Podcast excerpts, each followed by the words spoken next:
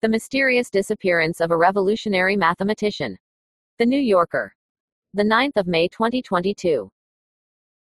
While living in an internment camp in Vichy, France, Alexander Grothendieck was tutored in mathematics by another prisoner, a girl named Maria. Maria taught Grothendieck, who was twelve, the definition of a circle, all the points that are equidistant from a given point. The definition impressed him with its simplicity and clarity, he wrote years later.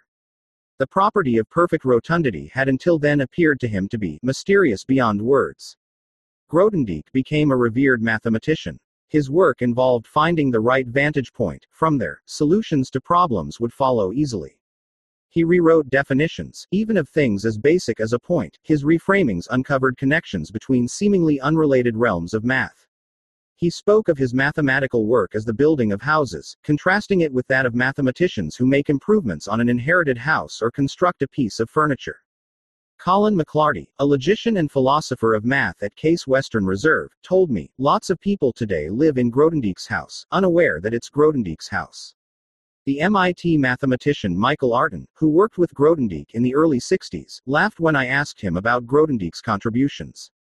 "Well, everything changed in the field," he said. "He came, and it was like night and day. It was a revolution." When Grothendieck was forty-two years old, he abruptly left the field of mathematics. For a while, he still did occasional private mathematical work, to my own surprise, and despite my long-standing conviction, he later wrote, that I would never publish a single new line of mathematics in my lifetime. By the time he was sixty-three, his whereabouts were known by almost no one. Nor was it known whether he was still pursuing solutions to the problems that had obsessed him for decades. Stories circulated of a bearded man wearing a long robe, hermited away somewhere in the Pyrenees. Grothendieck wrote that his central work had been cruelly abandoned by others, but that wasn't entirely true.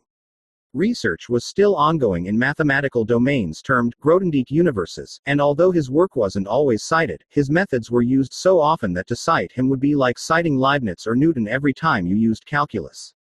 In nineteen ninety-two, two mathematicians, Leila Schneps and Pierre Loechic, decided that they would find Grothendieck. The mathematical house builder Alexander Grothendieck was born in March nineteen twenty-eight, in Berlin, to Alexander Shapiro and Hanka Grothendieck. Hanka was married to a different man, so the child's last name at birth was Raditz. Shapiro, who went by Sasha, came from a middle-class Hasidic family, against whom he had rebelled. Hanka had left behind a well-off Protestant family. Both parents were anarchists. Sasha had been imprisoned in Russia for his involvement in the nineteen oh five revolution. He lost an arm after being shot during one of his attempted escapes. In nineteen thirty-three, Sasha left Berlin and moved to Paris, and Hanka followed soon afterward. They left Alexander in Hamburg, with a family that took in children. Mady, his half-sister via his mother, was put in an institution for disabled children, though she was not disabled. Sasha and Hanka spent some time in Spain, during the Civil War. They wrote only a handful of letters to their children. By nineteen thirty-nine, the family that had taken Grothendieck in had grown concerned. Grothendieck looked Jewish. They located Sasha and Hanka, and the boy was put on a train from Hamburg to Paris. Shortly after Grothendieck's reunion with his parents, whom he hadn't seen in six years, Sasha was sent to an internment camp outside the city. He later died in Auschwitz. The mother and child were sent to Rieucros, a camp in the south. The administration of the camp turned a blind eye toward the kids, however undesirable they might be. Grothendieck writes in Récoltes et Semailles, Harvests and Sowings, a manuscript of more than a thousand pages that was recently published, by Gallimard, in France. "We came and went as we pleased. I was the oldest, and the only one to go to school. It was a four or five kilometer long walk, often in rainy and windy weather, wearing makeshift shoes that always got wet." Grothendieck makes almost no other mention of the camp. He follows its description with a long paragraph about a teacher who unfairly gave him a bad grade for a math proof that he did in his own way, ignoring the textbook. He also decries his textbooks as lacking serious definitions of length, area, and volume.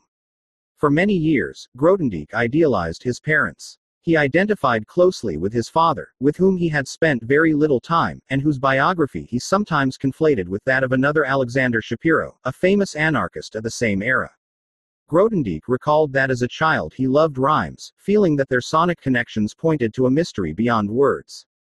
For a time, he spoke exclusively in rhymes, but fortunately, he wrote fifty years later, that period has passed. After Grothendieck had spent two years in Rieucros, a Protestant activist organization negotiated with the Vichy government for the release of some of the internees. Grothendieck was separated from his mother and housed as a refugee in Le Chambon-sur-Lignon, an alpine area famous for centuries of resistance to repressive governments.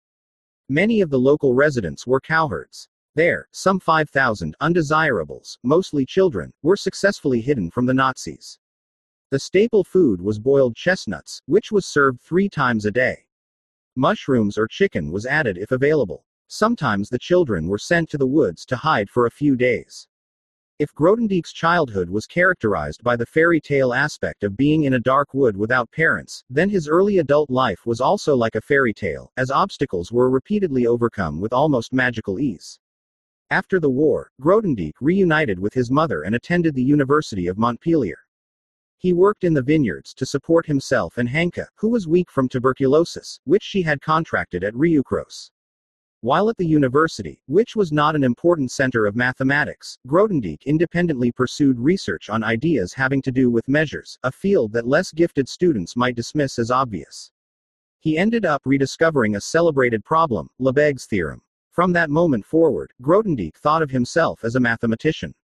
He went to Paris and studied with the most important French mathematicians of the time, including Laurent Schwartz, who would soon be awarded a Fields Medal, the highest award in mathematics. At the end of a paper co-authored by Schwartz, fourteen questions were listed. Many of those questions, individually, would have been enough for a PhD. The mathematician Pierre Cartier said, "In a short time, Grothendieck solved them all." A more pedestrian problem was that Grothendieck was stateless. He had a right to French citizenship but did not avail himself of it, because that would mean he could be conscripted into the military. When Grothendieck was later invited to visit Harvard, he almost didn't get a visa, because he refused to pledge not to attempt to overthrow the United States government. He said that he would be fine going to jail in the U S, so long as he had access to as many books as he wanted. Without French citizenship, he could not be hired at French universities. He worked in the math department of the University of São Paulo for two years, where he told people that he ate only bananas, bread, and milk, so as not to lose any time over it. He then spent a year at the University of Kansas, and while there did work that culminated in a paper now known as the Tohoku paper, for the Japanese math journal in which it was published. The paper broadened spectral sequences, a fundamental tool in algebraic topology, and made them more powerful. Grothendieck's contributions may sound like Martian language to non-mathematicians, but the connections revealed in his work were dramatic. Spectral sequences wasn't even seen as a subject on its own two feet. Barry Mazur, a mathematician at Harvard who was friends with Grothendieck in the nineteen sixties, told me, "It's more of a technique." But Grothendieck didn't approach anything as a mere technique. Mazur suggests that it's possible to glimpse the essence of Grothendieck's approach to mathematics by looking at two concepts, categories and functors. A category can be thought of almost as a grammar. Take triangles, perhaps, and understand them in terms of their relationship to all other triangles. The category consists of objects, and relationships between objects. The objects are nouns and the relationships are verbs, and the category is all the ways in which they can interact. Grothendieck's discoveries opened up mathematics in a way that was analogous to how Wittgenstein and Saussure changed our views of language. A functor is a kind of translation machine that lets you go from one category to another, while bringing along all the relevant tools. This is more astonishing than it sounds. Imagine if math could be translated into poetry, and somehow it made sense to take the square root of a stanza. The mathematician Angela Gibney describes Grothendieck's vantage point in a way that I find particularly approachable. If you want to know about people, you don't just look at them individually, you look at them at a family reunion. Ravi Vakil, a mathematician at Stanford, said, "He also named things, and there's a lot of power in naming." In the forbiddingly complex world of math, sometimes something as simple as new language leads you to discoveries. Vakil said, "It's like when Newton defined weight and mass. They had not been distinguished before. And suddenly you could understand what was previously muddled." As a young man, Leon Machain studied mathematics and physics in Russia, but after the revolution he had to give up his studies to help support his family.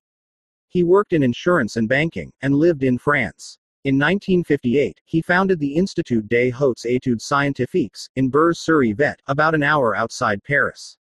I H E S is similar to the Institute for Advanced Study, in Princeton, which Machin had visited.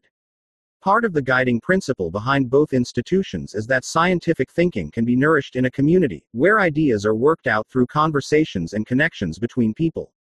When putting I H E S together, Machin contacted the elder statesman of mathematics Jean Dieudonné, who was as revered as his name had destined him to be. Dieudonné had been a founding member of Bourbaki, a group of mathematicians in France who were collectively rewriting the foundations of mathematics, and signing the work N. Bourbaki. They once sent out invitations for the wedding of N. Bourbaki's daughter, who was marrying a lion hunter named Hector Pétard. Dieudonné agreed to accept a position at the newly formed I H E S, on the condition that Machin also hire Grothendieck. Initially, the two of them constituted the paid staff of I H E S, and mathematicians came down from Paris to attend a weekly seminar. Grothendieck's hiring followed the death of his mother, in nineteen fifty-seven. By the end of nineteen fifty-nine, he was in a relationship with Mireille Dufour, who had cared for his mother. At I H E S, Dieudonné set aside what he was working on in order to be a kind of scribe to Grothendieck. It was as if Matisse had set down his paintbrushes to assist a young Picasso. Nearly twelve golden years of mathematics followed, and thousands of pages of foundational theorems. Grothendieck's I H E S seminar met on Tuesdays. Sometimes he would ask someone else to lecture. He had this incredible ability to ask the right person to do the right thing, the mathematician Nick Katz, of Princeton, said. Katz went to I H E S as a young mathematician in the late sixties. Grothendieck was engaged in this wonderful project, and to be asked to be a part of it, it was like Jesus asking you to be a disciple. The wonderful project consisted of looking at algebraic geometry from a new point of view.